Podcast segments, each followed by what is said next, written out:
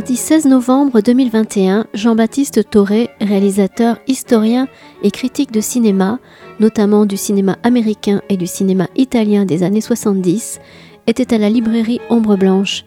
Il y présentait son nouveau livre, Michael Mann, Mirage du contemporain, paru chez Flammarion, en dialogue avec Thomas Cuvelier et Frédéric Aublingre, animateur et chroniqueur de l'émission pour 35 mm de plus sur Radio Radio.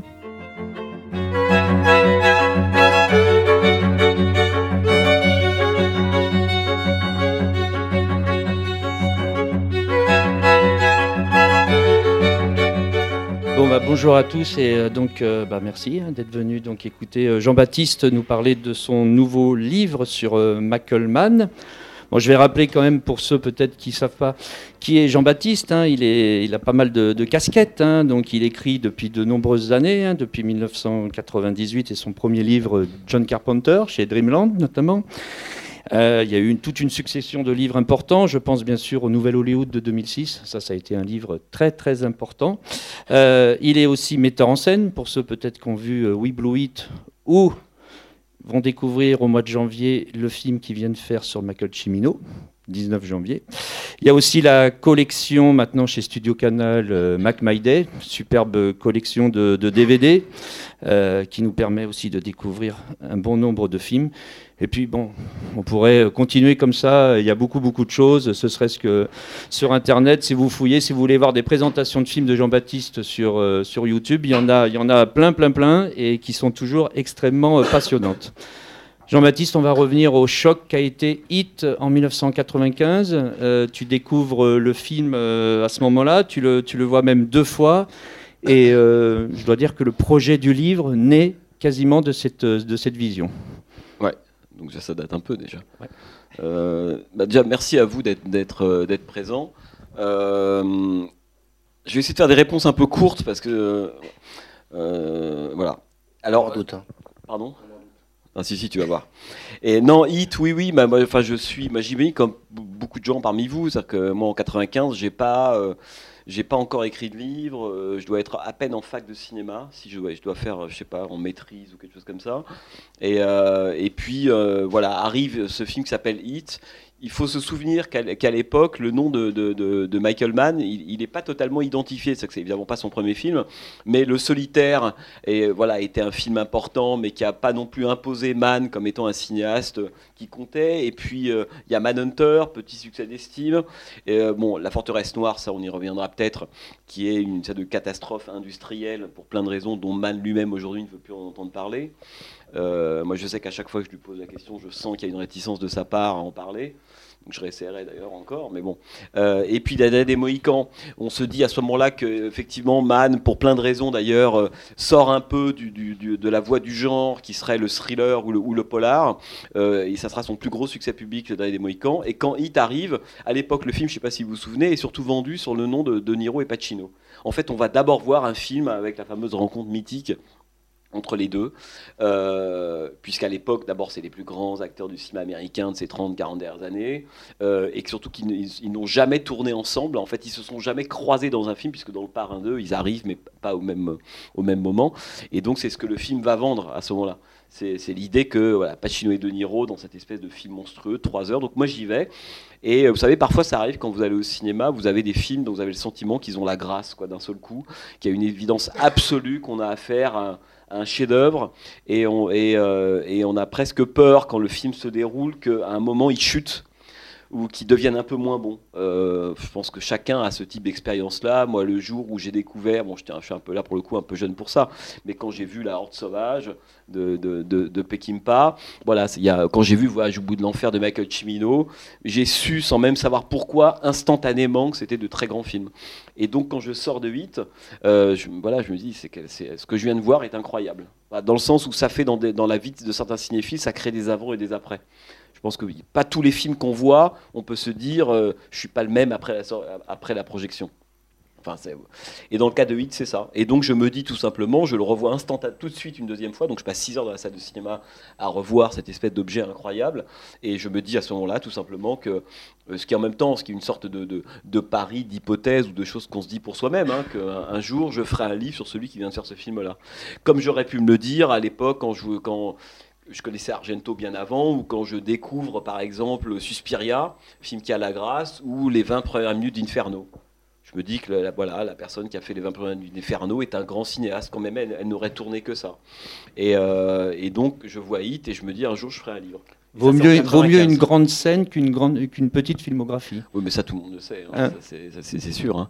Mais, euh, mais voilà, donc en fait, euh, et, le, et après, le, le, le, temps fait son œuvre. C'est-à-dire que j'ai mis beaucoup, beaucoup de temps à finalement faire, faire ce livre. Et, euh, et c'est ce qu'on disait juste avant de venir. Et euh, euh, d'abord, moi, je l'ai. Le confinement a été extrêmement utile. Ça m'a permis de le finir, vraiment. et, puis, et puis, je dirais que le Michael Mann, en fait, c'est, euh, en tout cas moi c'est comme ça que je l'ai ressenti, et euh, parce qu'à partir de 8, moi je suis allé voir tous ces films me, disant que c'était un cinéaste important. Il faut quand même se rappeler aussi qu'à l'époque la critique un peu institutionnelle, académique, officielle, euh, est pas complètement convaincue. Moi, je me souviens dans les cahiers en 95 lire une micro-colonne sur Hit en disant ouais c'est pas mal, c'est un peu décoratif quand même. Enfin, alors que des cinéastes qu'on a complètement oubliés font l'objet de 4, 5, 6 pages. C'est ça qui est bien, la critique, on se trompe et tout. Mais dans le sens où Michael Mann n'est pas du tout un cinéaste qui est instantanément reconnu par la critique. Et moi, ça, ça me plaît toujours. Enfin, ça m'intéresse toujours quand il y a une espèce de petit combat à mener. Ou, euh, voilà. Euh, et, donc, je vais voir après évidemment tous ces films. Euh, Révélation. Vous avez tous vu ici tous les Michael Mann, j'imagine? À peu près. Non, non, je dis ça pour. Euh, et, euh, et, Révélation, film absolument incroyable. Et, ce que je trouve assez génial avec d'ailleurs avec Man, enfin il y a deux choses que je voulais dire, c'est que c'est que qu'on a vu Hit, euh, Hit, on a le sentiment euh, d'un espèce de de, film qui enterre, en tout cas qui arrive à la fin de quelque chose. Euh, mais aussi bien dans l'histoire du cinéma américain. En plus, 95, euh, ce milieu, début des années 90, c'est le moment du Titanic de Cameron, c'est le moment du Casino de, de, Scorsese, c'est le moment de Hit. et on a le sentiment qu'il y a une histoire du cinéma américain qui est en train de s'achever là qu'on pourrait appeler l'histoire du cinéma américain classique, grosso modo. Et Hit est un très grand film classique, ou un très grand film post-classique, ça, dépend comment, comment on en parle. Mais quand on voit, et d'ailleurs là, et c'est un film tragique, c'est un film qui enterre quelque chose, Hit, jusqu'au dernier plan du film, lorsque de, Pacino tient la main de De Niro, cette espèce de côté totalement élégiaque et tragique, on a vraiment le sentiment qu'à la fin de Hit, c'est un monde qui s'achève. Voilà, c'est pas uniquement l'histoire de deux hommes, un flic et, un, braqueur qui se retrouvent ensemble sur l'aéroport. On a vraiment le sentiment euh, qu'un monde s'achève. Je sais plus quelle critique disait, euh, vous savez, il y a des cinéastes euh, pays, des cinéastes continents et des cinéastes monde. Voilà. Et Mann, pour moi, est un cinéaste monde. Donc, euh, euh, ce qui est assez génial dans son cas, c'est que Hit, il aurait très très bien pu, parce que le film a plutôt du succès, mais aura vraiment du succès au moment de sa sortie en vidéo, etc. etc. C'est pas un succès public en salle énorme au début, Hit, faut, faut, le rappeler, ça l'est devenu, c'est devenu un film culte par la suite, mais quand ça sort, c'est pas le cas. Et quand je vois Révélation 4 ans plus tard, je trouve que le, le geste de Mann est génial. C'est-à-dire que je me dis, il aurait très bien pu capitaliser sur Hit ou en faisant ce que vont faire tous ses descendants, du sous-hit pendant dix ans. Euh, et aujourd'hui, d'ailleurs, la plupart des polars, c'est du sous-hit. Pour le pire, à la Olivier Marshall, pour le mieux, à la Ben Affleck. tout le monde fait du sous-hit. Bon. Parce que euh, on a, on a depuis Hit, en fait, le polar ne s'est pas encore réinventé. En tout cas en Occident. Le cinéma asiatique, c'est autre chose. Mais il ne s'est pas réinventé. Et on aurait pu penser qu'après Hit, ayant trouvé une formule extraordinaire, à la fois sa mise en scène est incroyable, tout est assuré, euh, il y a une espèce de, voilà, de grâce, de justesse, euh, même de gestion du rythme entre le privé et, les braquages, une espèce voilà, de rythme absolument incroyable. Et on aurait pu se dire qu'après Hit, eh ben, il, euh, il continue sur cette voie-là, et quatre ans plus tard, il fait Révélation, et on sent tout de suite que Mann est parti sur autre chose.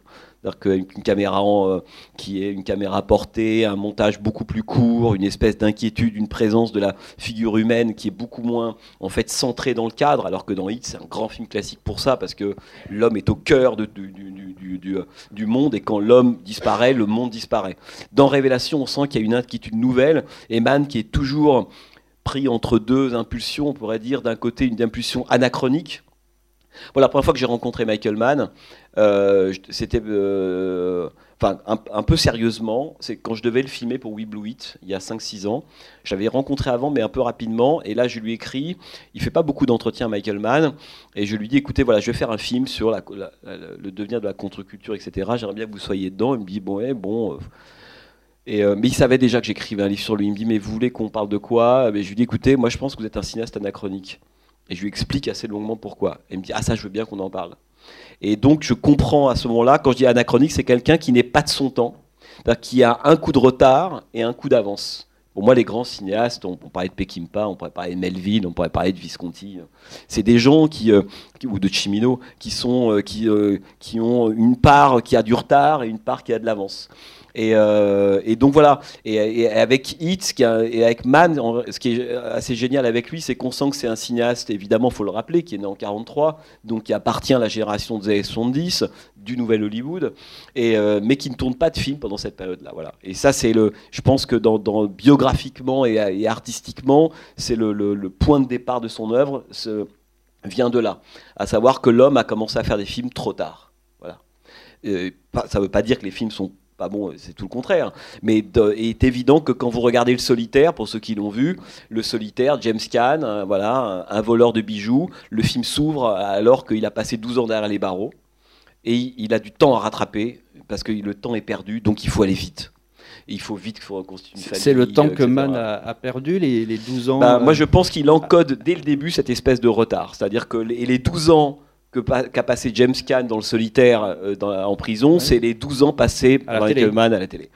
non pas qu'il ait rien appris, hein, il, a, il, a, appris mm. des choses à la télévision, mais pendant que tous ses petits copains du Nouvel Hollywood faisaient des films, lui il était à la télé à travailler sur des scripts, euh, Starkey et Hutch, là. Et, euh, et, donc il fait son film, ce qui dans l'histoire, dans le parcours d'un cinéaste, c'est quelque chose d'intéressant quand même, se dire que un cinéaste du Nouvel Hollywood qui fait son premier film l'année de la Porte du Paradis. Genre ça vous, ça vous perturbe quand même. Donc, tu dis, ah bon, bah, non, c'est fini. Que tu fais ton premier film, tu appartiens à la génération de tes copains, de Palma, il est plus, il est plus jeune que Friedkin, hein, tous ces gens-là, euh, mais lui, il arrive trop tard. Et je pense que ce retard va être quelque chose dont qui va devenir une matière dans tous ces films.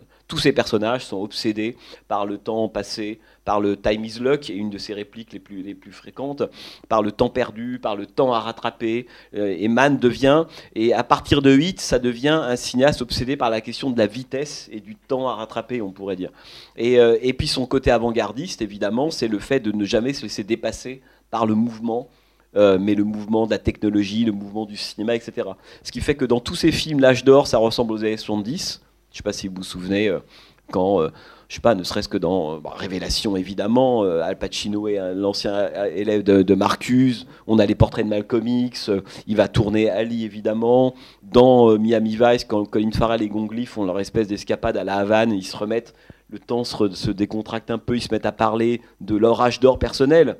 Et l'âge d'or personnel de Colin Farrell, ça porte deux noms, c'est Skinard et Allman Brothers. Quoi.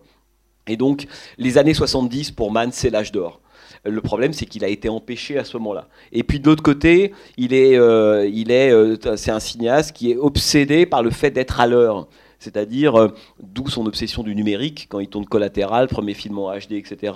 et moi, j'ai et, et c'est ça qui m'a aussi beaucoup plu dans l'œuvre de Michael Mann, c'est que lorsqu'il va tourner Révélation, il est déjà en train de se dire ne faisons pas des films en fait comme si le temps n'avait pas passé. Faisons pas des films de vieux, mais qui sortiraient aujourd'hui. Le problème aujourd'hui, c'est évidemment la vitesse, c'est la question du numérique. Et est-ce que le numérique peut pas être aussi, lui, un objet poétique à explorer? Et ils sont très peu nombreux, les cinéastes américains, à avoir pris le numérique, non pas en grippe, en se disant je prends le numérique et je fais avec le numérique des films comme on faisait en 35, ce qui est complètement ridicule, ce qui fait que tout le monde dit oui, mais bon, le charme est plus là. Ouais, évidemment. Si tu penses que tu peux faire avec une caméra HD, une Alexia, enfin toutes ces caméras HD, la même chose qu'en 35, non, ça ne marche pas. Ce qui fait qu'il y a tellement de films en retard aujourd'hui parce qu'ils n'ont pas pensé leur support et leur technologie. Et puis il y a des gens comme, euh, ou alors des gens qui, sont, qui ont même refusé la HD, c'est presque plus noble à mon avis dire Paul Thomas Anderson, Tarantino, non, non, nous c'est le 35, le 70, etc. Et puis des gens qui se sont dit, oui, mais le numérique, c'est maintenant, voilà, c'est le, le, le, présent, c'est l'actualité. Est-ce qu'il n'y a pas une poésie de, la de cette technologie-là? Et ça, c'est Man. Et il va faire, euh, évidemment, Collatéral, il va faire euh, Miami Vice, qui est un film absolument phénoménal, mais jusqu'à Public Enemy, etc. Et donc on voit bien cette espèce de, de chez lui, de mélange entre d'un côté un type des 70s qui est arrivé trop tard, euh, euh, donc en, en, retard de certaine manière sur lui-même et tout, et quelqu'un qui est obsédé par le fait d'être à l'heure euh, d'un point, de vue, presque stylistique et de la mise en scène. Et quand vous regardez la mise en scène des films de Mann, après Hit, Révélation, évidemment, enfin Insider, Ali, Public Enemy, etc., etc., et quand vous voyez sa mise en scène avant Hit, vous vous rendez compte qu'on est complètement passé d'un stade, on pourrait dire classique, à un stade beaucoup plus contemporain.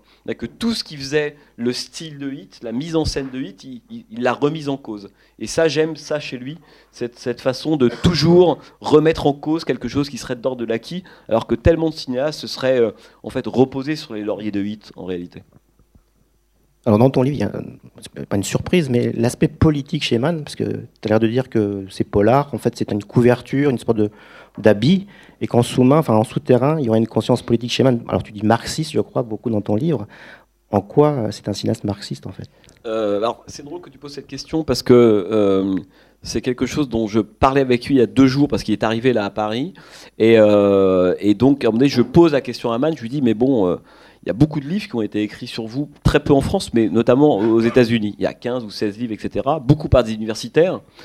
Et, euh, euh, et, je lui dis, est-ce que ça vous arrive de lire ces livres etc. Il me dit, oui, oui, je les lis, mais c'est pas très satisfaisant, etc. Et il me dit, il y a quelque chose que j'aime bien chez les, chez les French critiques, c'est qu'en fait, ils, ont pris conscience de la, de la, dimension politique de mon œuvre. C'est même lui qui me le dit comme ça. Donc le mot marxiste, c'est pas moi qui l'invente, c'est lui qui le répète en permanence. Et quand on connaît son bagage idéologique, hein, il me fait beaucoup penser à Visconti, Michael Mann. C'est-à-dire que c'est euh, l'aristocrate communiste. Voyez Et euh, Mann, il vient de Chicago, d'un milieu plutôt. Enfin, il, il, a, il s'est mis à appartenir à un milieu plutôt favorisé, plutôt éduqué, culturellement ultra structuré. C'est quelqu'un qui a beaucoup, beaucoup lu. Hein. Quelqu'un de très cultivé, et puis il a une espèce de, boulimie, on pourrait dire aussi bien des écrits philosophiques, artistiques ou autres. C'est quelqu'un de très, euh, très structuré, on pourrait dire euh, mentalement. Et, et, en même temps, le, il, a cette espèce de, ce qu'il appelle lui-même un fond marxiste. Il me dit, mais par exemple, quand le solitaire sort en France, donc on est en 81, les seuls qui repèrent le fait que le solitaire parle d'un peu autre chose que d'un voleur de diamants euh, qui va faire son dernier coup, se faire avoir par son patron, etc., etc., ce sont les Français. Et les Français, qu'est-ce qu'ils repèrent? Que le solitaire euh, raconte, comme toujours, tous les films racontent un scénario et une histoire. Le scénario du solitaire, c'est ce qu'on voilà, c'est ce que vous lisez comme pitch sur Allociné. Bon, très bien. Mais un, un film qui raconte que son scénario, c'est jamais très intéressant. Mais l'histoire du solitaire, c'est pas ça du tout. L'histoire du solitaire, c'est l'histoire d'un homme qui est un, d'héritier du capitalisme industriel du 19e siècle, qui pense qu'il est sa propre force de production, euh, qui gagne son argent, qui veut pouvoir toucher, le mettre dans sa poche, etc., etc., et qui à un moment donné va être confronté à un autre âge, on pourrait dire arrivant, quoi, du, capitalisme, qui est le placement boursier. Euh, le fait que je réinvestis l'argent qu'on a gagné, etc. etc. Euh, et ça, c'est le fameux Léo, l'homme qui va lui proposer le contrat, le pacte toujours faustien, évidemment chez Mann, parce que c'est un grand admirateur du expressionnisme allemand, et Faust est un film qui l'a beaucoup marqué. Donc dès qu'il y a pacte chez Mann, il y a Faust dans les parages. Et donc cet homme et, et quand vous regardez la, la, pente, on pourrait dire dramatique du solitaire, qu'est-ce qui fait? Vous l'avez tous vu ici, j'imagine. Mais qu'est-ce qui fait que le film, oh, et que le trajet de Franck et le film foncent vers une espèce de pente tragique? C'est pas du tout parce que son commanditaire lui a volé l'argent parce qu'il lui donne, quand il doit, il y a cette fameuse séquence très importante avec un dialogue que je reproduis d'extenso, c'est un dialogue dont le contenu est tellement politique, hein, qui est vraiment oppose deux âges du capitalisme, hein, euh, qui on pourrait dire c'est le côté, euh, c'est le capitalisme boursier qui est en train d'arriver, qui est déjà arrivé dans les années 80, face au capitalisme industriel, grosso modo du 19e siècle, fin du 19e. Donc, et ça, c'est Franck contre l'autre. Et il a cette réunion dans laquelle il doit récupérer le, je sais plus, 80 000 dollars, fruit de son travail, très important, la dimension ouvriériste chez Michael Mann. J'ai travaillé, c'est moi qui ai sué, on me doit 80 000 dollars, je veux les avoir et les mettre dans ma poche. Et l'autre lui dit, non, non, mais tu as bien tes 80 000 dollars, mais tu, euh, pour toi-même, tout de suite, en cash, il n'y a que 20 000. Le reste, je l'ai placé dans des casinos, etc., etc. Et c'est là que tout part en vrille dans, le film. Il dit mais non, mais donc pas du tout parce que l'autre lui a volé l'argent, c'est que l'autre a rompu le contrat économique qu'il y avait entre eux. À savoir, j'ai gagné 80 000 dollars, je ne les ai pas gagnés de façon en partie vraie, en partie virtuelle. Hein, je les ai partis gagner intégralement. Et c'est parce que l'autre se comporte, on pourrait dire, comme une sorte de voleur avec une conception du capitalisme et de l'économie un peu différente, que le film part en. Et d'ailleurs, Léo, pour ceux qui s'en souviennent, est vraiment la, figure du capitalisme complètement carnassier, puisque dès lors que Franck se retourne contre ce système-là, d'un seul coup, on se rend compte que les, les services qu'il a rendus, avoir une femme, enfin, avoir un enfant qu'on adopte, la maison, enfin, tous ces passe-droits, hein, qu'achète le capitalisme. Chez Michael Mann, la loi, c'est l'arme de ceux qui ont, qui ont les moyens économiques, toujours. Dans ce sens-là, c'est vraiment un cinéaste américain euh, typique euh, à la taureau, c'est-à-dire il ne faut pas confondre la loi et la justice. C'est deux choses complètement différentes et tous les films de Mann sont là-dessus, jusqu'au Daé des Mohicans, qui est un film qui traite véritablement cette question-là. Et donc le film part, on pourrait dire, part sur sa pente, oui, dramatique et tragique, à cause d'un problème de conception économique. Et mais tous les films de Mann, hein, vous regardez The Insider, Révélation, Révélation, euh, qui est un film qui est peut beaucoup trouvent que c'est son chef-d'œuvre. Je ne sais pas ce que vous vous en pensez. En tout cas, c'est sans doute son film peut-être le plus intelligent, euh, qui, parle de choses qui sont le, plus proches aussi, parce que Pacino, c'est presque le, on pourrait dire l'alter ego de Michael Mann dans le film. Et euh, c'est un film qui évidemment s'inscrit dans une tradition qui est le cinéma dossier, complot, journaliste des 70, exemple emblématique, Les Hommes du Président. Et donc euh, le film est, absolument incroyable dans sa structure, on pourrait dire, de, narrative.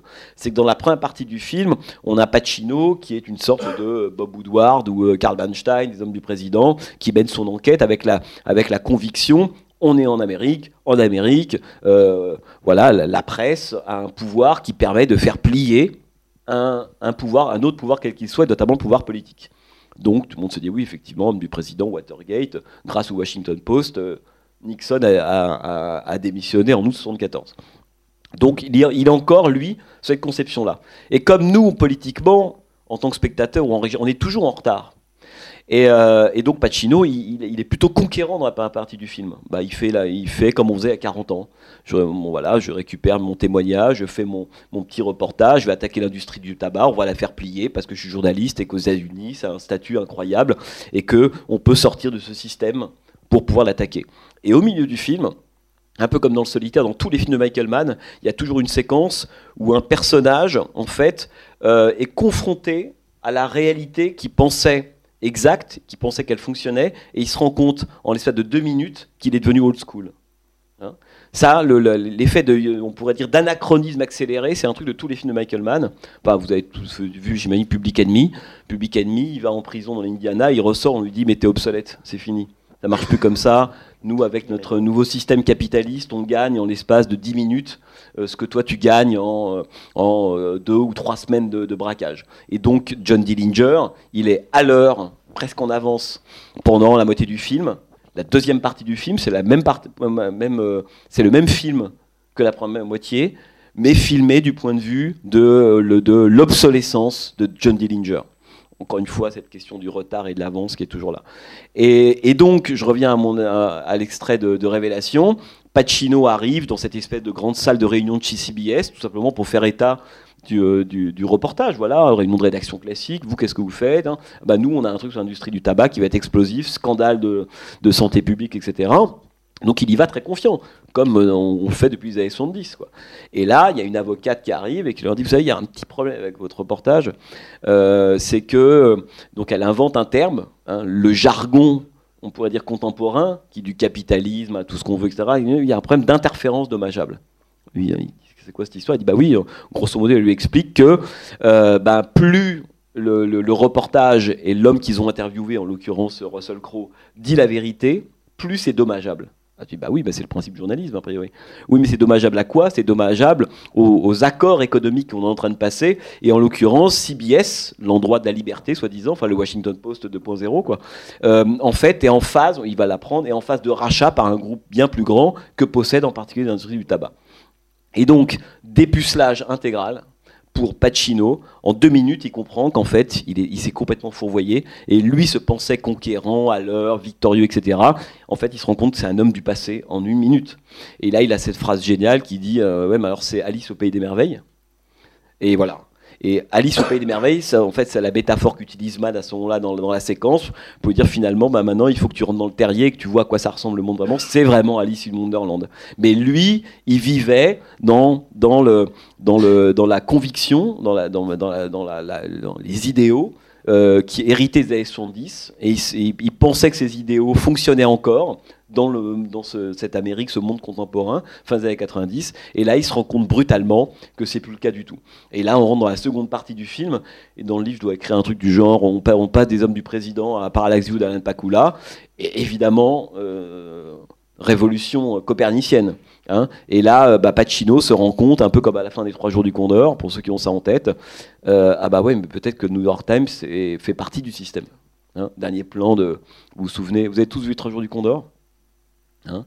Dernier plan de Robert Redford, euh, victorieux, mais moi je risque rien. Le New York Times est au courant, donc si le New York Times est au courant, euh, évidemment la vérité va éclater, on est plus fort que la politique. Et puis il s'en va, il y a une fanfare, et puis il y a le, le, type qui fait partie du complot qui lui dit, mais qui le regarde, et qui pose une question vertigineuse, il lui dit Est-ce que vous êtes sûr que New York Times va publier? Et l'image se fige, passage au noir et blanc, inquiétude existentielle totale, fin du film. Et là, pour moi, c'est des, moments très importants dans l'histoire du cinéma américain, et donc aussi dans la compréhension politique de l'Amérique à ce moment-là. C'est que Robert Redford, le, film n'apporte pas de réponse à la question, mais dans la mesure où il s'achève sur cette espèce de moment suspendu, il en apporte une. Vous voyez ce que je veux dire? Et Mann fait la même chose avec, avec Révélation. Et d'ailleurs, Pacino, la, sa seconde partie du film devient pour lui une sorte de baroud d'honneur, très à la Peckinpah, parce que Mann adore les films de Peckinpah. Quand vous le rencontrez, il vous parle toujours à un moment donné de Sam Peckinpah ou de Pat Garrett. Et évidemment, quand on voit Hit, on se dit que la Horde sauvage est pas très loin. Euh, et, euh, et, donc Pacino va faire c'est le baroud d'honneur, mais il sait que c'est fini. Hein, il a toute fin de révélation extraordinaire, puisque Pacino dit bah moi je vais partir maintenant. L'autre lui dit mais pourquoi tu pars? Bah, Parce que c'est fini. J'ai plus ma place là-dedans, etc., etc. Et, euh, et puis il y a ce moment génial de la fin de révélation lorsqu'il est dans le l'aéroport d'Elena dans le Montana. Et euh, enfin, le fameux reportage est diffusé, après tellement d'énergie, de coups bas, mais il sent que c'est la dernière fois qu'un truc comme ça pourra avoir lieu. Et le, le truc formidable, évidemment, de Mann, c'est qu'il filme cette séquence. N'importe quel autre cinéaste aurait filmé cette séquence comme une sorte de victoire.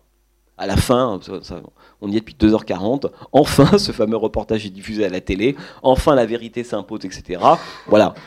Et euh, évidemment, je pense notamment à, la veine, à la veine Capra, quoi, si on veut. L'explosion de joie, la, victoire de la vérité, de l'individu contre le système, etc. Et Man, comme toujours, les fins de film, c'est quand c'est des victoires, ça ressemble à des défaites, et quand c'est des défaites, ça ressemble à des victoires. Et là, le, reportage est diffusé dans la salle d'attente de l'aéroport, et il y a un sentiment de fatigue quand vous avez cette séquence en tête. Pacino est épuisé, il regarde ça, quelqu'un passe le, balai, il y a une femme avec son enfant, des gens regardent complètement ahuris et bêtés, ça n'a aucun impact. En fait, ça va rentrer dans le flux, tout le monde s'en fout. Voilà. Et c'est très beau parce que c'est le, le, un, une séquence qui fait écho au tout dernier plan des hommes du président. Je ne sais pas si vous avez ça en tête. Lorsque Woodward et Bernstein ont, évidemment donc mené leur enquête euh, sur le Watergate et vont obtenir la démission de Nixon. Et à l'époque, Kissinger euh, filme. Euh, enfin, on a euh, Pakula, on a ce moment où, euh, les, deux hommes sont en train de taper à la machine. Le travail du journaliste reprend son cours. Et puis il y a juste un espèce de telex qui nous annonce d'émission Robert, de euh, Richard Nixon, 74. Et en fait, c'est comme si rien n'avait lieu. Ce qui est une séquence assez géniale, c'est qu'ils ont fait leur travail, ils vont continuer à le faire, et la démission de Richard Nixon est un non-événement. Autrement dit, ce que filme le film, c'est beaucoup plus la question de la liberté journalistique plutôt que le cas particulier de Richard Nixon. Et à la fin de Révélation, il y a Mann euh, qui a conscience que ce qu'on est en train de vivre là, c'est la dernière fois que ça aura lieu. Hein. C'est une victoire, mais c'est une toute petite victoire. Et c'est tellement une petite victoire parce que les gens qui sont là écoutent même pas la télé. C'est un non-événement. Pacino, il est épuisé d'avoir autant bataillé pour pouvoir finalement que le, reportage soit diffusé. Et ce reportage-là n'a aucun impact. Et donc, Insider est un film absolument génial du point de vue de ce, que ça raconte, de, de ce point de vue-là. Je ne sais plus quelle était la question, mais voilà où j'arrive. Euh, Jean-Baptiste, tu, consacres un chapitre sur euh, les professionnels, sur la maîtrise. En quoi ça sert d'être aussi compétent dans son domaine dans les films de Mann ah, Ça, c'est une vraie question. Hein. Mais même en règle générale, pas même dans la vie de tous les jours. Hein. Euh, bah non, mais en fait, l'idée de, de, ce chapitre-là, c'est de se dire que la, figure du, personnage ou du héros manien, c'est la figure du professionnel. Voilà. Dans les films de Michael Mann, le point commun, c'est que tous les personnages sont très bons dans ce qu'ils font. Voilà, la compétence, le professionnalisme, une espèce de voilà d'excellence dans ce qu'on fait. Et peu importe qu'on soit euh, boxeur, euh, voleur de bijoux, flic, peu importe avocat, journaliste, enfin voilà. Ça c'est le, héros manien, c'est celui qui est un professionnel. Voilà, enfin collatéral. Euh, bon, euh, très bien. Euh, et là où ça devient formidable, c'est que tous ces films racontent, comme Man est un auteur, il fait toujours le même film. Bon. et tous ces films racontent la même chose, à savoir l'histoire d'un professionnel qui, à un moment, euh, et souvent, c'est lié à la rencontre avec, euh, avec une femme, mais euh, j'y reviendrai après, à un moment, considère que voilà, ce qu'on pourrait appeler son programme vital, ça veut dire être bon dans ce qu'on fait, être le meilleur dans ce qu'on fait, l'excellence, la maîtrise, etc., ne suffit plus à remplir quelqu'un. Voilà. Et euh, donc tous les films de Mann arrivent à un moment qui serait un moment de crise où le programme vital, autrement dit l'excellence, être un professionnel, ça suffit plus à assurer le bonheur de ces gens-là. Alors c'est là que ça devient hyper intéressant parce que le cinéma classique américain, il a toujours considéré que si on est le meilleur dans son job, en fait, le, bonheur est là. C'est-à-dire que être le meilleur dans son travail, c'est pouvoir euh, conquérir un territoire, séduire la femme qu'on aime et euh, être en accord avec le monde, etc. Autrement dit, le héros américain, c'est un professionnel dans le sens où être un professionnel, hein, être quelqu'un qui est très bon à sa tâche, permet une, une forme, on peut dire, de satisfaction existentielle. Ça, c'est le héros classique. Le problème, c'est que Mann, venant des années 70, les années 70, c'est tout le contraire de ça. C'est le moment où on va attaquer cette figure du, professionnel. À quoi ça serait ils, ils, le sont plus vraiment. Euh, les gens ont des doutes. Les, je sais pas, les News anti de Richard Fleischer, euh, euh, Serpico de Sidney Lumet, sont des films qui attaquent tous la figure du héros professionnel et fier de l'être et qui, à la fin, termine en ayant tout gagné grâce à sa profession. Dans les années 70, c'est la mise en crise de tout ça. Et Mann, lui, il reprend la figure, on pourrait dire, de professionnel, mais 10, euh, 15 ou 20 ans plus tard. Et euh, donc avec son côté palimpseste, c'est-à-dire cette idée que à la fois je reprends une figure classique, mais j'oublie pas ce qui est arrivé à cette figure dans les années 70. Et il va à l'intérieur de ces personnages-là, euh, opposer au programme vital ce qu'on pourrait appeler un programme existentiel. C'est-à-dire que c'est l'insatisfaction de ces gens-là. Autrement dit, Mann nous dit, être un professionnel, ça suffit plus à obtenir le bonheur. Euh, et ça, c'est aussi bien de Manhunter, euh, Heat. On voit Heat, par exemple, le personnage de Neil McCauley que joue Robert De Niro. C'est le plus professionnel de tous, euh, mais il y a un truc qui lui manque. Hein, il n'est pas satisfait, il y a un manque, et ce manque, c'est une angoisse existentielle. Et ce qui lui manque, là, en l'occurrence, c'est en rencontrant cette femme, et eh ben, c'est fonder un foyer, partir avec quelqu'un, etc. Autrement dit, le métier ne remplit plus son homme, alors que ça le remplissait jusque-là. Et là, ce qui caractérise les films de Michael Mann, en fait, c'est le moment où le personnage a une, euh, vit la crise entre le programme vital et le programme existentiel, mais son problème, ou sa malédiction, c'est qu'il veut maintenant les deux à la fois et on ne peut jamais avoir les deux à la fois. Vous avez tous vu Hit, souvenez-vous à la fin de Hit, lorsque De Niro part avec Edie, enfin la femme qu'il a, rencontrée, il y a une séquence qui est extraordinaire, la séquence du tunnel. Ils sont à deux doigts d'aller à un aéroport pour pouvoir s'enfuir, etc. Donc là, programme vital, euh, programme existentiel accompli, formidable. Il a réussi à avoir la femme qu'il voulait. Euh, bon, euh, il, a, un peu sécurisé les survivants de ses amis. il va s'en sortir. Et puis, à ce moment-là, le programme vital ressort. Il dit, ouais, mais quand même, il y a le type qui nous a trahis, il est, quand même quelque part à l'aéroport, si on se faisait un petit détour rapide. Hein. Et évidemment, le film, c'est fini pour lui à partir du moment où il décide, très beau, lumière blanche à ce moment-là. Et euh, regardez cette séquence, parce qu'au début, ils sont cadrés tous les deux ensemble, le couple, il existe, le, moment existentiel existe. Et dès que Denis Niro dit, j'ai un petit truc à faire, t'inquiète pas, etc.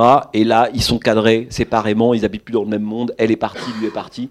Et parce qu'il veut à la fois avoir l'existence, il veut les deux programmes, il échoue à avoir et l'un et l'autre. Enfin, c'est Franck dès le solitaire. Mm. Franck, dans le solitaire, il a son programme vital, c'est parfait, il a de l'argent, il a un garage, il a tout l'argent qu'il lui faut, mais il lui manque un truc quand même. Hein. C'est un foyer, un enfant, euh, voilà, une satisfaction euh, personnelle, plus intime, etc.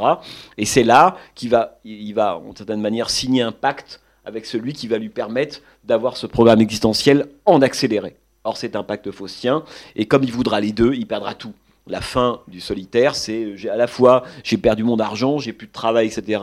Et j'ai perdu ma femme et mon enfant. Euh, et il y a le plan qui est le plan évidemment le plus emblématique de cette crise, qui est le plan qui est à peu près quand vous tapez Michael Mann sur internet, vous tombez 9 fois sur 10 sur un même plan qui est De Niro face à la baie vitrée. Euh, en face de l'océan Pacifique, etc. Qui est devenu le plan emblème du cinéma de Michael Mann, pour, pour rappeler, je sais pas, le plan océanique. Voilà qui est, euh, qui est assez génial parce qu'on se rend compte que quand vous regardez les films de Michael Mann, il met du temps à le trouver le plan. Hein. il va petit à petit, il va, trouver des bouts, de, des fragments, euh, et puis un jour ce plan va apparaître constitué, c'est dans Hit. Là aussi, c'est pour ça que c'est intéressant par rapport à ce que je, dis un peu au début sur l'importance de Hit comme un premier point terminal dans la carrière de Michael Mann. Et euh, dans le solitaire, il y a ce moment où les deux personnages arrivent devant le lac Michigan. Et puis, euh, ça avoir un beau plan qui dure, je sais pas, 10-15 secondes. Et James Caan, après son braquage, il est là avec son donut. Et puis ce pêcheur qui est joué par un, bluesman d'air de Chicago, ils regardent tous les deux le lac Michigan. Et lundi, c'est magique. Hein. Et puis après, c'est le début de Manhunter. Et la toute fin de Manhunter. Hein. D'ailleurs, je dis ça. Vous avez tous vu Manhunter? Ok. Je dis ça parce que dans Manhunter, c'est un film. Moi, j'ai compris Manhunter enfin compris euh, pas le scénario, mais compris de quoi ça parlait vraiment, euh, euh, un jour en, confrontant le dernier et le premier et le dernier plan du film. Puisque le premier plan du film, c'est ce profiler du FBI qui, a été mis un peu de côté parce qu'il a eu quelques problèmes psychologiques et physiques avec son, dernier cas. et il est, il est, donc, on est sur, le, on est sur la plage, hein, ça, le film s'ouvre comme ça. On est sur la plage, sur une plage de Floride. Euh, et puis, lui est assis sur un énorme tronc d'arbre qui barre un peu l'horizon, et il nous fait face. Autrement dit, il fait dos à l'horizon. Je dis c'est quand même un drôle de plan parce que c'est le contraire de, de, ce que, par exemple, Hit, hein, c'est le, le, contraire de ce qu'est un plan de Michael Mann. C'est un plan de Michael Mann, on fait face à l'horizon, la caméra est derrière le personnage principal, etc. Bref. Et dernier plan de Manhunter, c'est le même, si ce n'est que euh, William Peterson, enfin l'acteur qui joue le rôle principal, s'est retourné vers l'horizon, le tronc a disparu et la famille rentre dans le cadre. Ça, c'est, on pourrait presque dire, c'est un truc chimiquement pur de ce qui, à quoi a servi le film. En fait, on se dit, tout Manhunter, c'est comment j'enlève le tronc d'arbre et comment je me retourne vers l'horizon. Autrement dit, au début, c'est un homme dont toutes les apparences font que son programme vital, il est comblé super baraque, euh, voilà, sa femme, tout est là. Hein. Euh, donc ça, une bêtise, son programme existentiel est parfaitement comblé, euh, mais il y a un truc qui lui manque. La musique un peu étrange, hein, je sais, pas si vous vous en souvenez, le fait qu'il y a le tronc qui barre l'horizon, il y a plein d'indices de dysfonctionnement. Ça a l'air, c'est quasiment de la carte postale, mais dedans il y a des problèmes à régler quand même. Et tout le film, c'est comment j'enlève les problèmes pour que arrive enfin le plan manien qui est Petersen regardant l'horizon, l'accord vital, existentiel, tout est là. Et tous ces petits exemples-là, euh, le bleu de la forteresse noire, parce que la forteresse noire a aussi une, une importance dans le développement de tout ça, parce que c'est son moment expressionniste. Vous l'avez tous vu, la forteresse noire hein? Enfin, ce qu'on peut voir de la forteresse noire, quoi. Mais euh, c'est vraiment le coming out expressionniste de Michael Mann. C'est le moment où là, il met des potards partout, tout est bleu, tout est voilà, réalisme magique, on y va à fond les ballons. Mais en même temps, tout ça, quand vous cumulez le plan du solitaire, celui de Manhunter, le bleu de, de, de, de la forteresse noire, euh, et le dernier plan du dernier Bohican, vous vous souvenez, avec les trois survivants qui regardent le grand paysage de Caroline du Nord, vous mettez, vous mettez ça dans un shaker et vous avez le plan de 8. Avec des, influences, de, tableaux, etc. Euh, et, donc ce plan que Mann va reprendre dans tous ses films, à savoir un personnage, le personnage principal, qui contemple une étendue désertique, un peu longuement. Alors c'est l'océan, l'horizon dans Pacifique dans, dans Heat, c'est une plaine du Midwest dans John Dillinger, c'est le tarmac de l'aéroport dans Black Cat, enfin, on pourrait comme ça les, exemples, c'est le golfe du Mexique dans Insider. Euh, ce plan-là, c'est le plan, évidemment, presque le plus emblématique du, du, cinéma de Michael Mann, puisque c'est le, le plan où s'exprime la crise d'un personnage qu'il va falloir qu'on élucide. De Niro, il arrive très très vite dans le, dans le déroulé de 8, euh, assez vite, devant cette, euh, devant cette, euh, cette baie vitrée. Et on se dit à ce moment-là, bah, tout avait l'air formidable pour lui, il maîtrise, il a une équipe, etc. Mais il y a un truc qui lui manque. Si on reste pendant 20 secondes, en plus le plan est assez génial, on passe au flou, d'un seul coup on rentre dans le mental du personnage et dans ce vide qui lui manque. Et ça reste quelque chose d'assez abstrait en général, puisque c'est un truc à combler. Hein, y compris la carte postale. L'appartement est vide aussi. L'appartement est vide. Alors après, hein, tout ça rejoint plein de choses chez Mann, hein, son espèce de rapport au postmodernisme, à la société, au monde moderne, dont il est un grand, on pourrait dire un grand contempteur d'une certaine manière. Hein, c'est l'appartement postmoderne que, que conspue Pacino dans, Hit. Quand il part de chez lui, il dit mais c'est quoi cet appartement postmoderne de merde? Et, euh, et, donc euh, c'est de ce point de vue-là, c'est aussi un cinéaste qui s'intéresse énormément à la question de l'espace, à la question du verre. Euh, voilà. D'ailleurs, pour ceux qui s'en souviennent, au tout début de Black Hat, dans la cellule je ne sais pas si vous vous souvenez, il y a quelques bouquins qui sont posés, qui pour moi est le seul micro-défaut des films de Michael Mann. Un jour, je lui dirai quand même. Euh, c'est le moment où il y a Chris Hemsworth qui sort de Thor, bon, ok, euh, et qui est en train de faire ses exercices, il a son casque, etc. Euh, et puis sur l'étagère, il y a un bouquin de Baudrillard, de Lyotard et de Foucault. Alors pourquoi pas, hein, mais j'ai rien, mais j'ai un peu de mal à, croire que, que, Chris Hemsworth il lit Derrida tous les soirs. Mais bon, c'est pas grave. Euh, et, donc on comprend à ce moment-là que ce plan-là, c'est un plan presque où Michael Mann nous dit en 2015, donc après 25 ans de film, en fait voilà quelques-uns de mes socles idéologiques. Euh, voilà, c'est peut-être la seule fois dans la filmo de Michael Mann où un plan est fait pour le spectateur et pas pour les personnages ou ne rentre pas dans l'histoire. Là, je sens qu'il nous dit quelque chose à nous, parce que oui, Chris Hemsworth en train de faire ses abdos, je ne le vois pas en train de lire Derrida ou le système des objets de Baudrillard. Peut-être que je me trompe. Hein. Mais en tout cas, c'est le sentiment qu'on a, que c'est pour les spectateurs. Et on voit bien combien la théorie, on pourrait dire toute la French théorie postmoderne, euh, voilà, des années 70, a complètement infusé en fait le cinéma de, de Mann. Et puis cette question de la maîtrise, elle est aussi importante parce que on parlait tout à l'heure de Kubrick avant de venir. Euh, parce que je vous disais tout à l'heure, Mann c'est un cinéaste monde et que quand, enfin il y a un truc qui est pas compliqué, mais euh, quand vous attaquez la filmo de Michael Mann, mais je pense que quelqu'un pourrait vous dire ça, la, même chose en attaquant la filmo de, de Tarkovsky ou de, John Ford ou de, Visconti, on, on, on, attaque une montagne. Euh, donc il faut beaucoup de temps en fait pour euh, la, comprendre, en faire le tour, essayer de la gravir. Et surtout, il faut beaucoup de temps et de travail pour essayer de se dire, ouais, mais faut quand même essayer d'être un peu à la hauteur de la montagne Michael Mann. Voyez, il y a plein de cinéastes, on est vite à la hauteur des trucs. Voyez, euh, dans le cas de Michael Mann, pas vraiment. Et c'est pour ça que, pour moi, c'est un cinéaste qui est très proche de Stanley Kubrick de ce point de vue-là. Mann adore Kubrick. Lorsqu'il voit Docteur Folamour en 63, ça fait partie de ces 3-4 films qui vont le décider à devenir cinéaste. Et surtout, il comprend, et c'est ça qui est intéressant, parce que Mann a été très marqué par le cinéma européen, euh, où il parle de cinéma d'auteur, hein, par des films de René, euh, ou alors je pense à La rue sans joie de Pabst, c'est des films qu'il cite souvent. Mais ce qui ne fera pas de Mann un cinéaste européen, c'est que quand il voit euh, Docteur Folamour de Kubrick, il comprend ce qu'il veut faire, à savoir un cinéma pour le plus large public possible, et en même temps le, plus auteur et le plus personnel possible. Et il se dit, la, magie des films de Kubrick, c'est ça. C'est que ce sont des films qui tentent à la fois de divertir à l'américaine, c'est-à-dire des grands, des, même des blockbusters ou autres, mais ce sont des très très grands films d'auteur. Et comment ça marche? Euh, le travail, l'exigence, Man est un perfectionniste fou et tout le monde le sait. C'est quelqu'un qui travaille du matin au soir de façon colossale. Et il comprend surtout que l'indépendance qui est quelque chose qui obsède ses films, hein. d'ailleurs ses personnages, est la clé de tout. Et c'est pour ça qu'il va créer cette boîte de production qui s'appelle Forward Pass.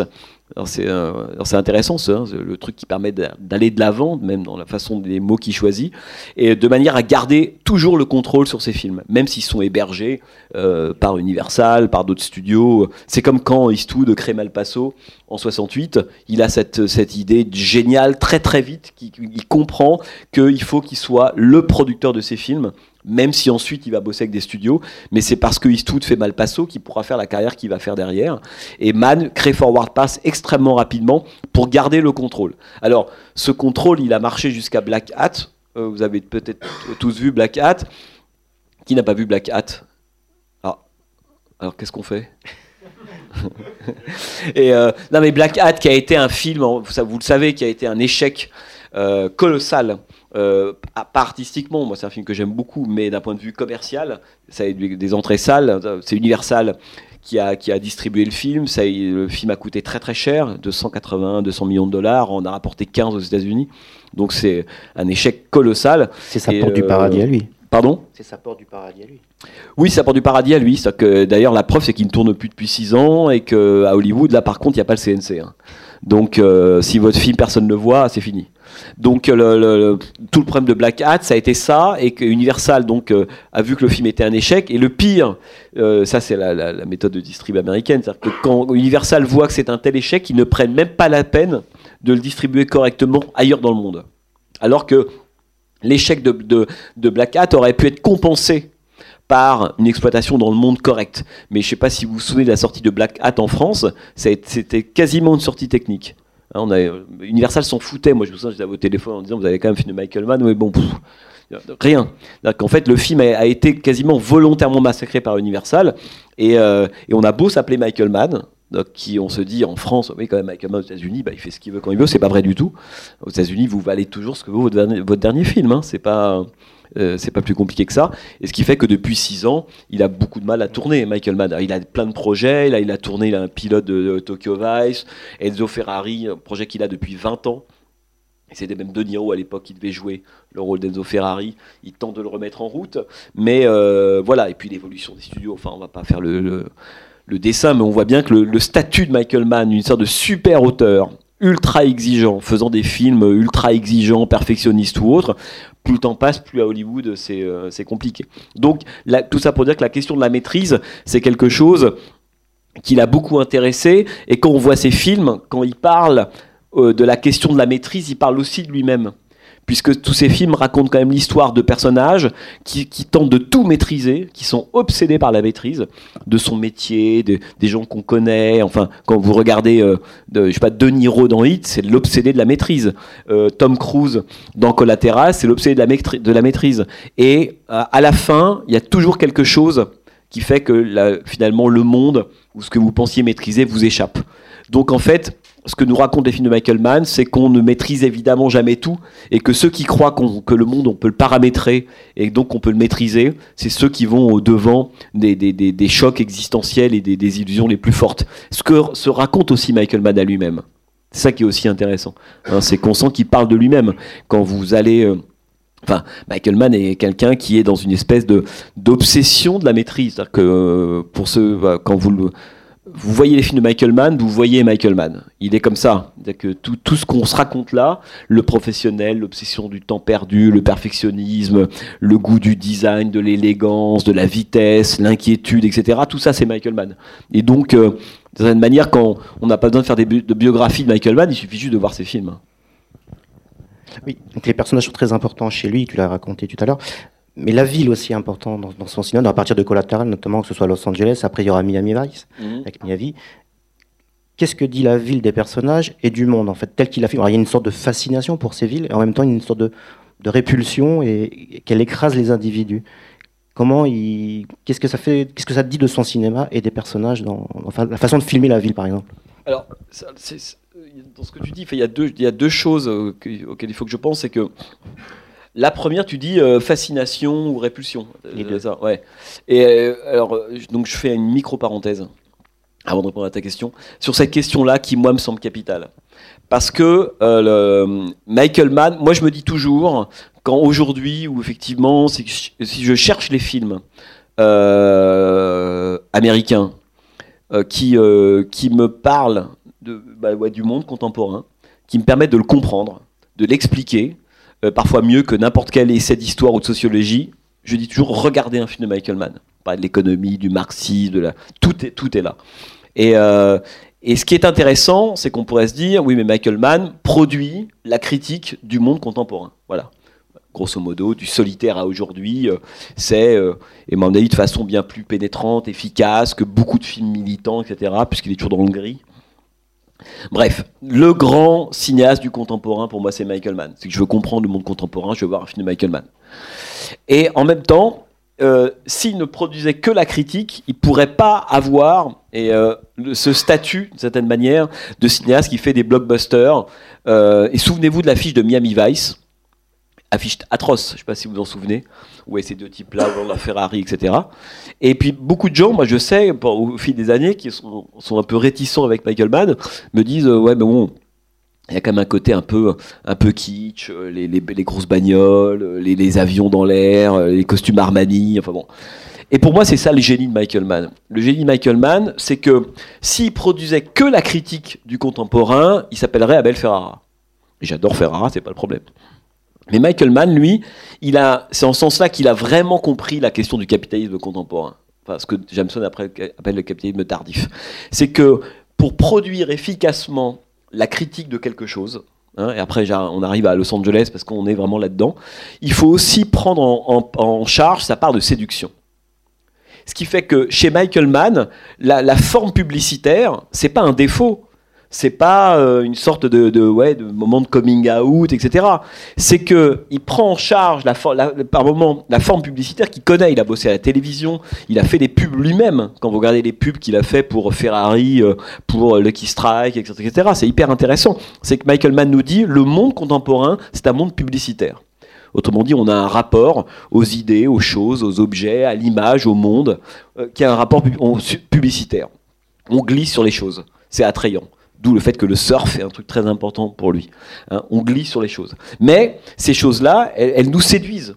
Même quand on est ultra euh, critique à l'égard de plein de choses, on est séduit par moment par une forme, par une belle bagnole, par un endroit, etc. Et donc Michael Mann, il produit la critique, mais toujours en prenant en charge à la fois la séduction de cette, on pourrait dire du monde, et sa part révoltante en même temps. C'est ça sa puissance. C'est qui comment quand on voit les films de Michael Mann, on se dit ah super, j'adorerais conduire la Ferrari dans Miami Vice. Le problème c'est quand on voit le coût de la Ferrari, quand on voit ce que ça produit. L'ouverture de Miami Vice est extraordinaire. On a l'impression d'être dans un clip de rap filmé, hein, enfin avec une mise en scène. Mais je veux dire, avec limousine euh, rutilante, euh, femme sortie d'un magazine de mode. Euh, musique techno, super boîte, euh, tout y est. On se dit, mais attends, c'est quoi Dans quoi je suis en train de rentrer? Donc ça, c'est la part séduisante, chatoyante du capitalisme contemporain. On a tous envie, c'est Instagram, quoi. Et puis, euh, on va rentrer dans cette boîte, on se dit, bah, tiens, dans cette boîte, tout le monde a moins l'air de se marrer. alors, un peu, voilà, il y, a des gens, il y a des, flics qui sont là, infiltrés, qui commencent à regarder différemment cette image publicitaire, carte postale.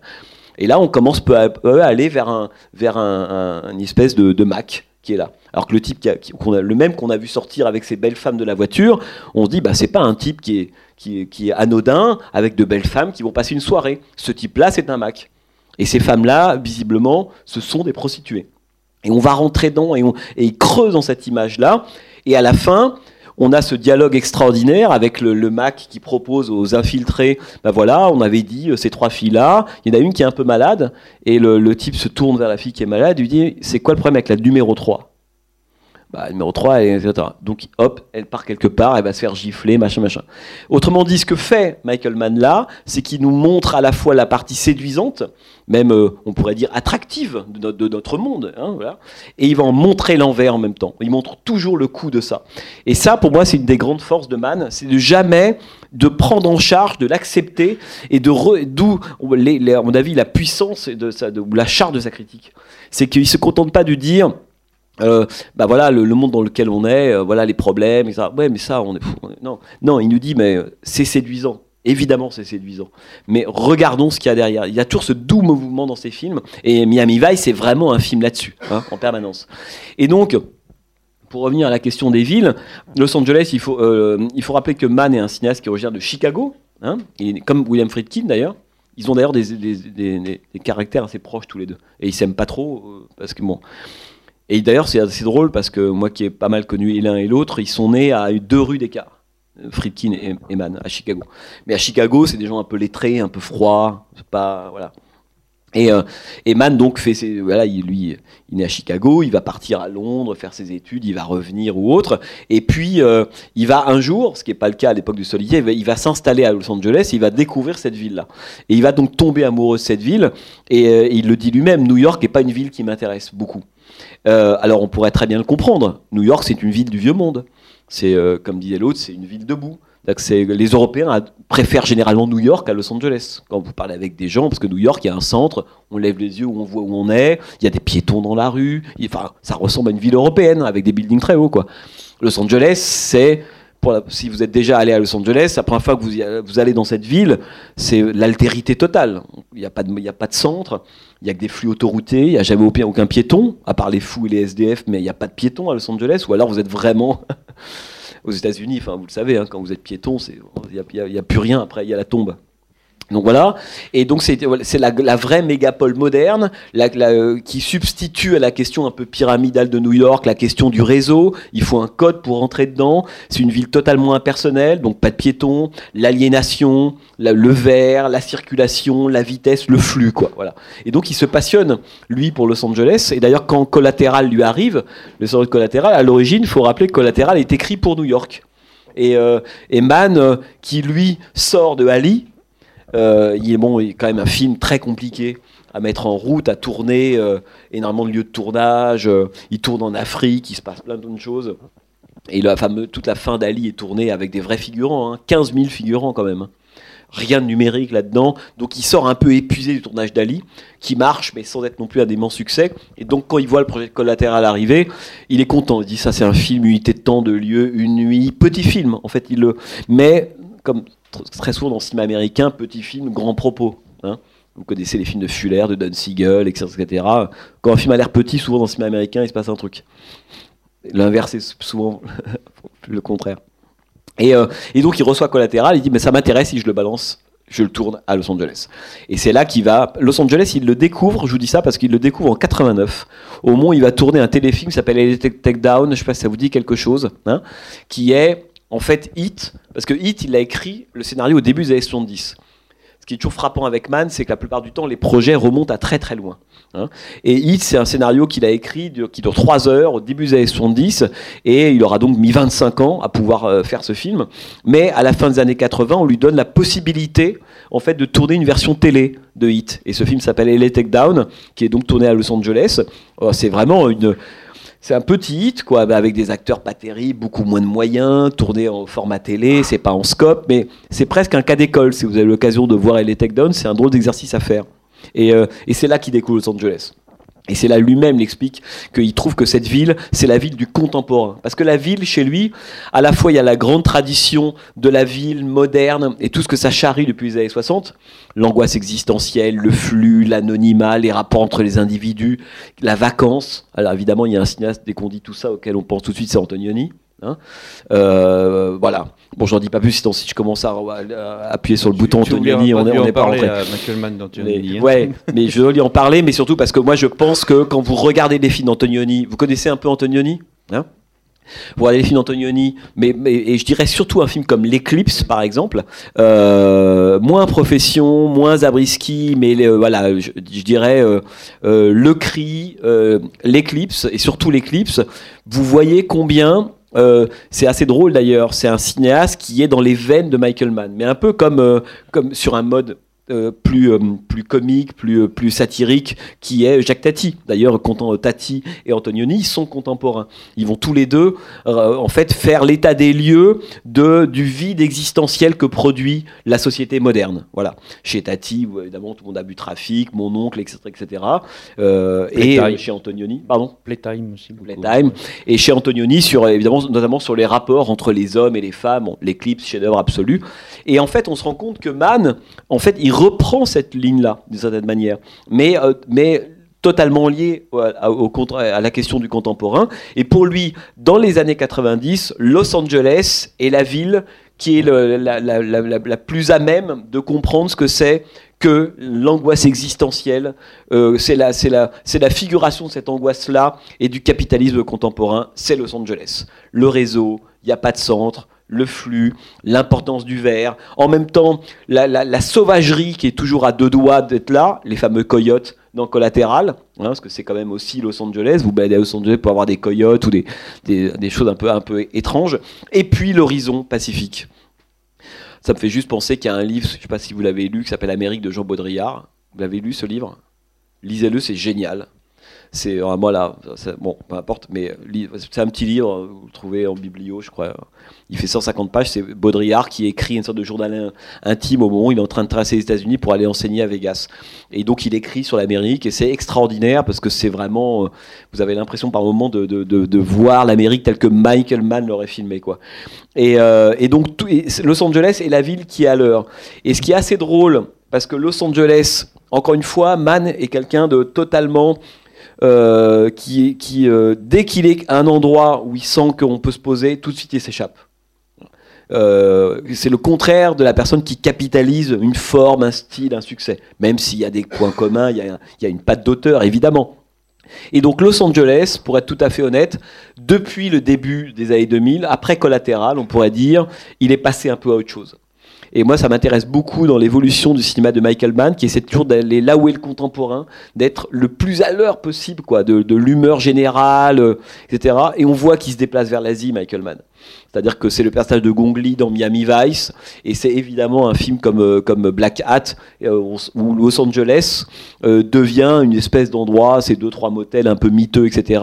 Mais dans, dans, la, dans la psyché de Michael Mann, on sent que Los Angeles est déjà en train d'être une ville qui prend du retard et que pour être à l'heure du contemporain, il faut aller beaucoup plus. Il vient de tourner Tokyo Vice, c'est pas pour rien. C'est les villes asiatiques maintenant qui vont nous raconter la grande mégapole asiatique, que ce soit Tokyo, même pas Hong Kong d'ailleurs, mais Séoul, enfin Shanghai, des villes comme ça, et que Los Angeles, c'est presque un peu maintenant une ville un peu vieille.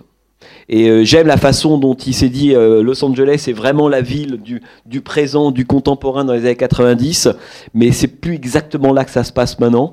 Et on voit combien euh, il, s'en est échappé depuis en fait déjà presque une, quinzaine d'années en réalité. Jean-Baptiste, il nous reste pas beaucoup de temps, mais juste un petit mot quand même.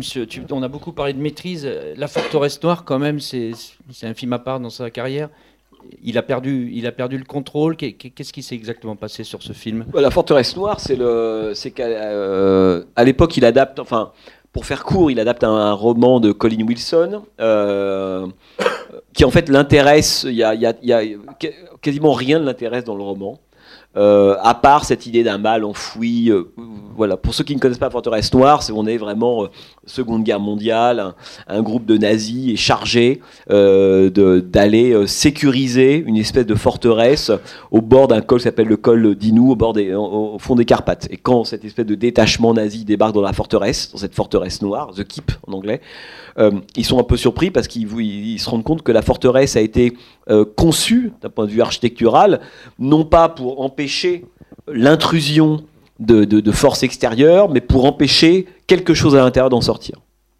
Donc, je vous en dis pas plus pour ceux qui l'ont. Alors, quand il fait la forteresse noire, donc à la Kubrick, il prend le roman, il déchire toutes les pages, il garde deux trois mots, comme ce que fera Kubrick avec Shining ou etc. On l'a beaucoup reproché d'ailleurs. Il a même ce même rapport. Et donc il prend le, roman euh, euh, et, lui ça va être pour lui hein, l'occasion de rendre hommage presque à un, des genres de cinéma qu'il préfère, qui est l'expressionnisme allemand. Dans ça, on pourrait peut-être y revenir si on a le temps rapidement, parce que c'est intéressant. Non, on n'a pas le temps, pas.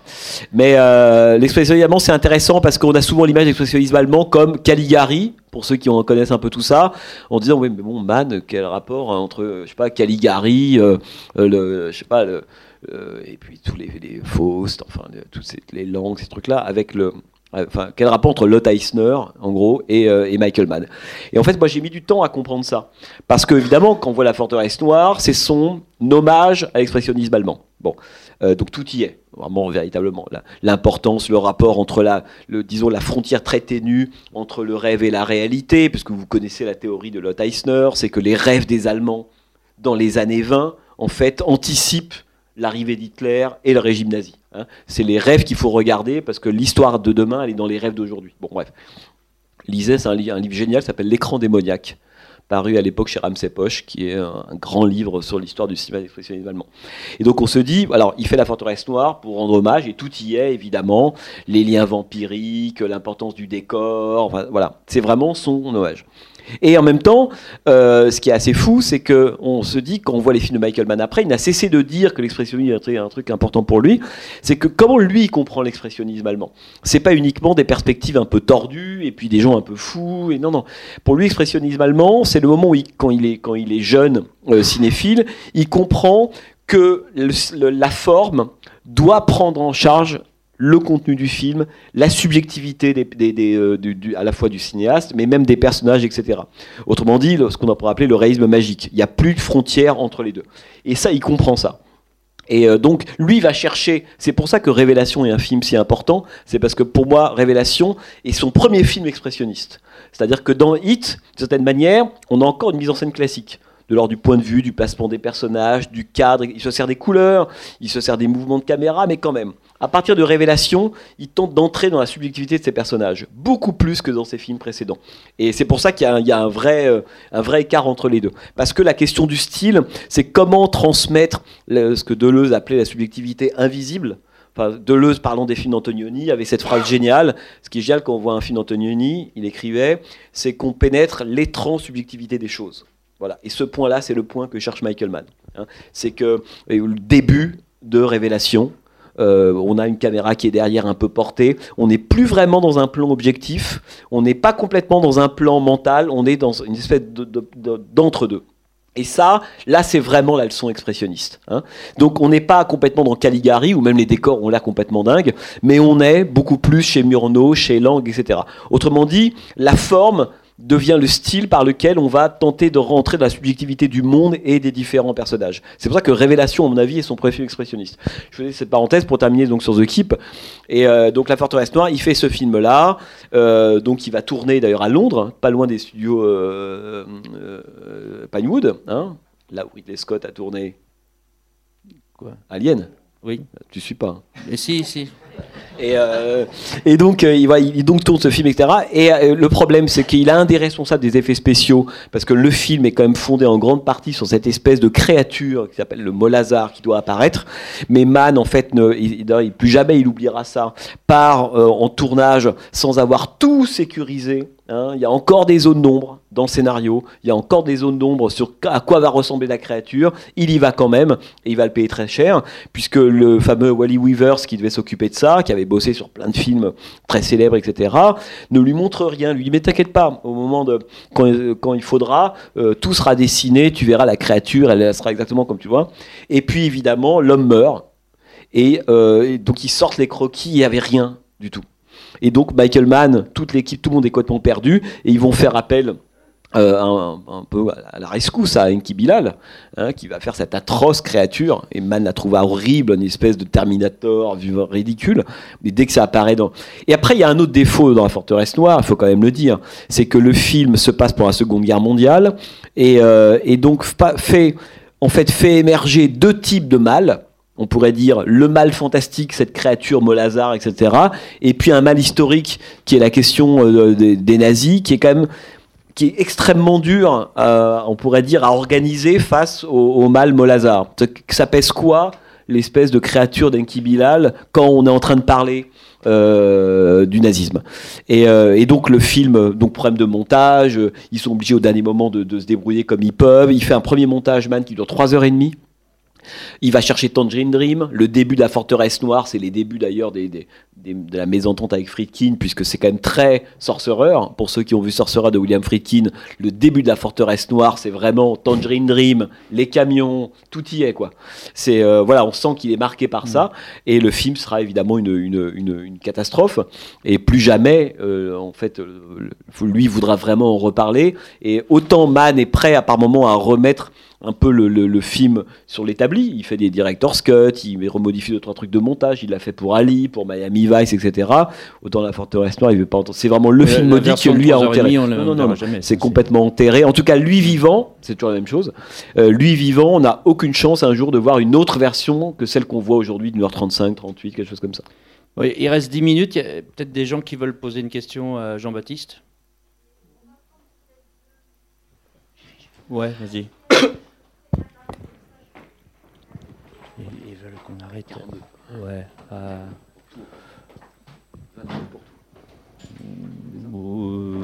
un peu moins. Moins 5. Bonsoir. Euh, Bonsoir. Merci pour votre livre. Euh, j'ai une petite question, c'est concernant le, hacker. Euh, vous parliez de la, de la maîtrise absolue de, de, Michael Mann dans ses films. Et la question que je me posais et que je m'étais posée à l'époque, c'est le choix de l'acteur principal. Euh, ça avait été, et son inexpressivité euh, absolue, euh, ça avait été un problème à l'époque quand j'essayais de convaincre mes amis d'aller le voir parce qu'on m'avait dit oh, un film avec le type qui joue dans Thor, bof. est-ce que c'était le, est-ce que le verre n'était pas déjà dans le fruit? Est-ce que c'était vraiment un choix? Vous en parlez un tout petit peu à la fin du livre. est-ce que c'était vraiment un choix de Michael Mann? Est-ce qu'il n'avait pas déjà un petit peu perdu pied face au studio? Ou est-ce que le il n'était pas obligé de prendre déjà des acteurs qui sortent euh, de causes géantes. Euh, et est-ce que l'invasion des profanateurs n'a pas, pas gagné? Non, mais alors, alors, plusieurs petites choses. C'est que le, Michael Mann n'est pas quelqu'un à qui on impose un acteur. Vous voyez ce que je veux dire On parlait de freak control, c'est un vrai freak control. Donc le fait que Chris Hemsworth soit dans le film, c'est qu'à la fin, Mann s'est dit, ok, ce type-là, il va rentrer dans le film. Alors la question se dit, pourquoi est-ce que cet acteur-là, qui n'a pas non plus un charisme fou, on peut dire ça comme ça, arrive dans ce film-là. D'abord, il y a plusieurs choses. C'est que Michael Mann a commencé à tourner dans les années 80-90 avec une génération d'acteurs qui venaient des années 70. Hein, évidemment James Caan, euh, évidemment Tuesday Weld, euh, Robert De Niro, Al Pacino, John Voight, etc., etc. Il y a un moment dans sa carrière, et ça, ça se joue au tout début des années 2000, on pourrait dire au moment de, de Ali et de Collatéral, où cette génération-là, enfin, euh, pour qu'ils pour deviennent bankable, parce que quand on veut faire des, des blockbusters d'auteurs, la question financière elle est capitale et qu'il y a des acteurs qui ne permettent pas de, de faire d'établir un financement, donc ils commencent à devoir se tourner aussi vers un autre type d'acteur. Tom Cruise, donc Will Smith évidemment avec Ali, euh, qui à mon avis lui donne un de ses meilleurs rôles, parce que c'est pas un acteur dément Will Smith, mais euh, bon, on sent déjà que on a quitté une génération d'acteurs pour une génération intermédiaire. Donc, mais euh, Michael Mann choisit euh, Will Smith à ce moment-là, qui lui permet aussi d'avoir un budget, alors qu'aujourd'hui Will Smith rapporterait sans doute moins d'argent. Le film clé là-dedans, c'est Collatéral. Tom Cruise. Et d'ailleurs, c'est intéressant parce que pour Tom Cruise, gestion de sa carrière toujours extrêmement intelligente. C'est aussi à ça qu'on voit l'intelligence d'un acteur, c'est au choix qu'il fait. Hein. Tom Cruise, de sa génération, c'est celui qui a la filmographie la plus incroyable. Il se dit, faut tourner avec De Palma, avec Kubrick, avec John Woo, avec Mann. Déjà, ça en dit assez long sur l'intelligence du type. Et ce qui est intéressant avec Tom Cruise, c'est que euh, il le vieillit. C'est-à-dire que Mann est pas complètement prêt encore à, aller, à plonger dans la génération d'acteurs contemporains. Et Tom Cruise, il lui fait des cheveux gris, euh, voilà, etc. Autrement dit, le Robert Denis, euh, de, quoi, si vous voulez. Hein. il, il, faut quand même que ce soit les man a du mal à penser. Voilà, il faut que ce soit encore. Et quand va arriver euh, Public Enemy, donc on est en 2009, là c'est Johnny Depp. Et pour moi, la vraie cassure, ou en tout cas la vraie évolution, elle est là. Johnny Depp et surtout Chris Hemsworth. Alors je pourrais vous dire deux choses. Un, euh, il faut, Man a besoin d'avoir des acteurs euh, qui sont euh, qui, qui, permettent d'avoir de l'argent à l'époque. Johnny Depp sort de Pirates des Caraïbes, voilà. il lui donne à mon avis son meilleur rôle, tout simplement, parce qu'il faut travailler. Hein. Puis Man, quand vous avez parti sur un film de Man, faut y aller. Et il arrive à faire, à mon avis, de, à transformer les problèmes de Johnny Depp deviennent un atout. Je vais en dire un mot après. Et avec Chris Hemsworth, c'est pareil. En fait, il se dit bon, bah, le type, il, permet d'avoir beaucoup d'argent, ça coûte très cher Black Hat. Il y a aussi des gens qui, vous savez, un film, c'est aussi une question de planning. Hein. Par moments, certains peuvent ou d'autres ne peuvent pas. Euh, il y a plein d'acteurs qui auraient pu, mais euh, qui sont plus disponibles. Et Chris Hemsworth, à mon avis, alors si j'étais un peu pas méchant, mais un, peu, j'essayais de, rentrer dans la perversité de Man. Je pense que euh, il se dit de toute façon, le statut de l'humain du personnage, sa psychologie, etc., elle était capitale dans Hit, ils étaient au centre de tout, dans Insider, etc. Là, c'est plus le sujet. En fait, dans un film comme Black Cat, l'humain, il est satellisé. Et d'une certaine manière, comme c'est un film sur la question du fantôme, de la déshumanisation, si vous voulez, du devenir minéral, euh, technologique, information, etc., le fait d'avoir un gastéropode pour jouer le rôle d'un humain, d'une certaine manière, sert le film. Vous voyez, c'est que vous imaginez Pacino dans Black Hat. qu'on a quoi? On a un type survivant de l'âge d'or euh, qui se croit encore euh, à une époque qui n'existe plus, etc. Alors que Chris Hemsworth est vraiment l'acteur, on pourrait dire, du contemporain, un peu effacé, sans personnalité, transparent. Il est parfait pour ça, mais parce que la focale de Man, elle s'est déplacée. Et donc, je pense que de la faiblesse de l'acteur Chris Hemsworth, qui est inévitable, enfin, de la limitation, on pourrait dire, il en a fait une force. Euh, et moi, enfin, je voilà comment je vous répondrais euh, là-dessus. Et je vous dirais pas que Chris Hemsworth, si on regarde bien, il est aussi bon que James Caan. C'est ridicule. Par contre, comme la carrière de Mann est une carrière qui évolue, quelqu'un qui se pose des questions en permanence nouvelles, il se dit, on en est où aujourd'hui?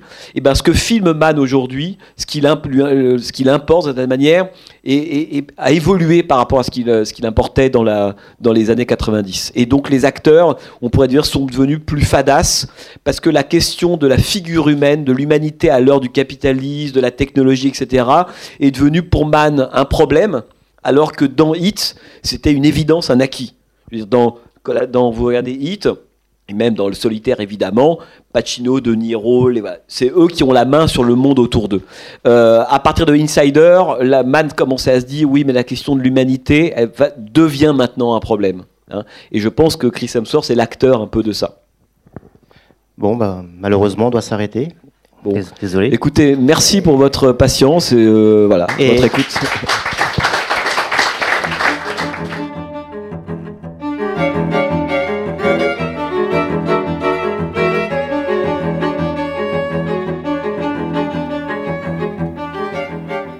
La rencontre que vous venez d'écouter avec Jean-Baptiste Toré a été enregistrée le 16 novembre 2021 à la librairie Ombre Blanche à l'occasion de la parution de son livre Michael Mann, Mirage du contemporain aux éditions Flammarion. Jean-Baptiste Toré est l'auteur depuis 1998 d'une douzaine de livres sur le cinéma, sur John Carpenter, Dario Argento, George Romero, Michael Cimino et sur le nouvel Hollywood entre autres.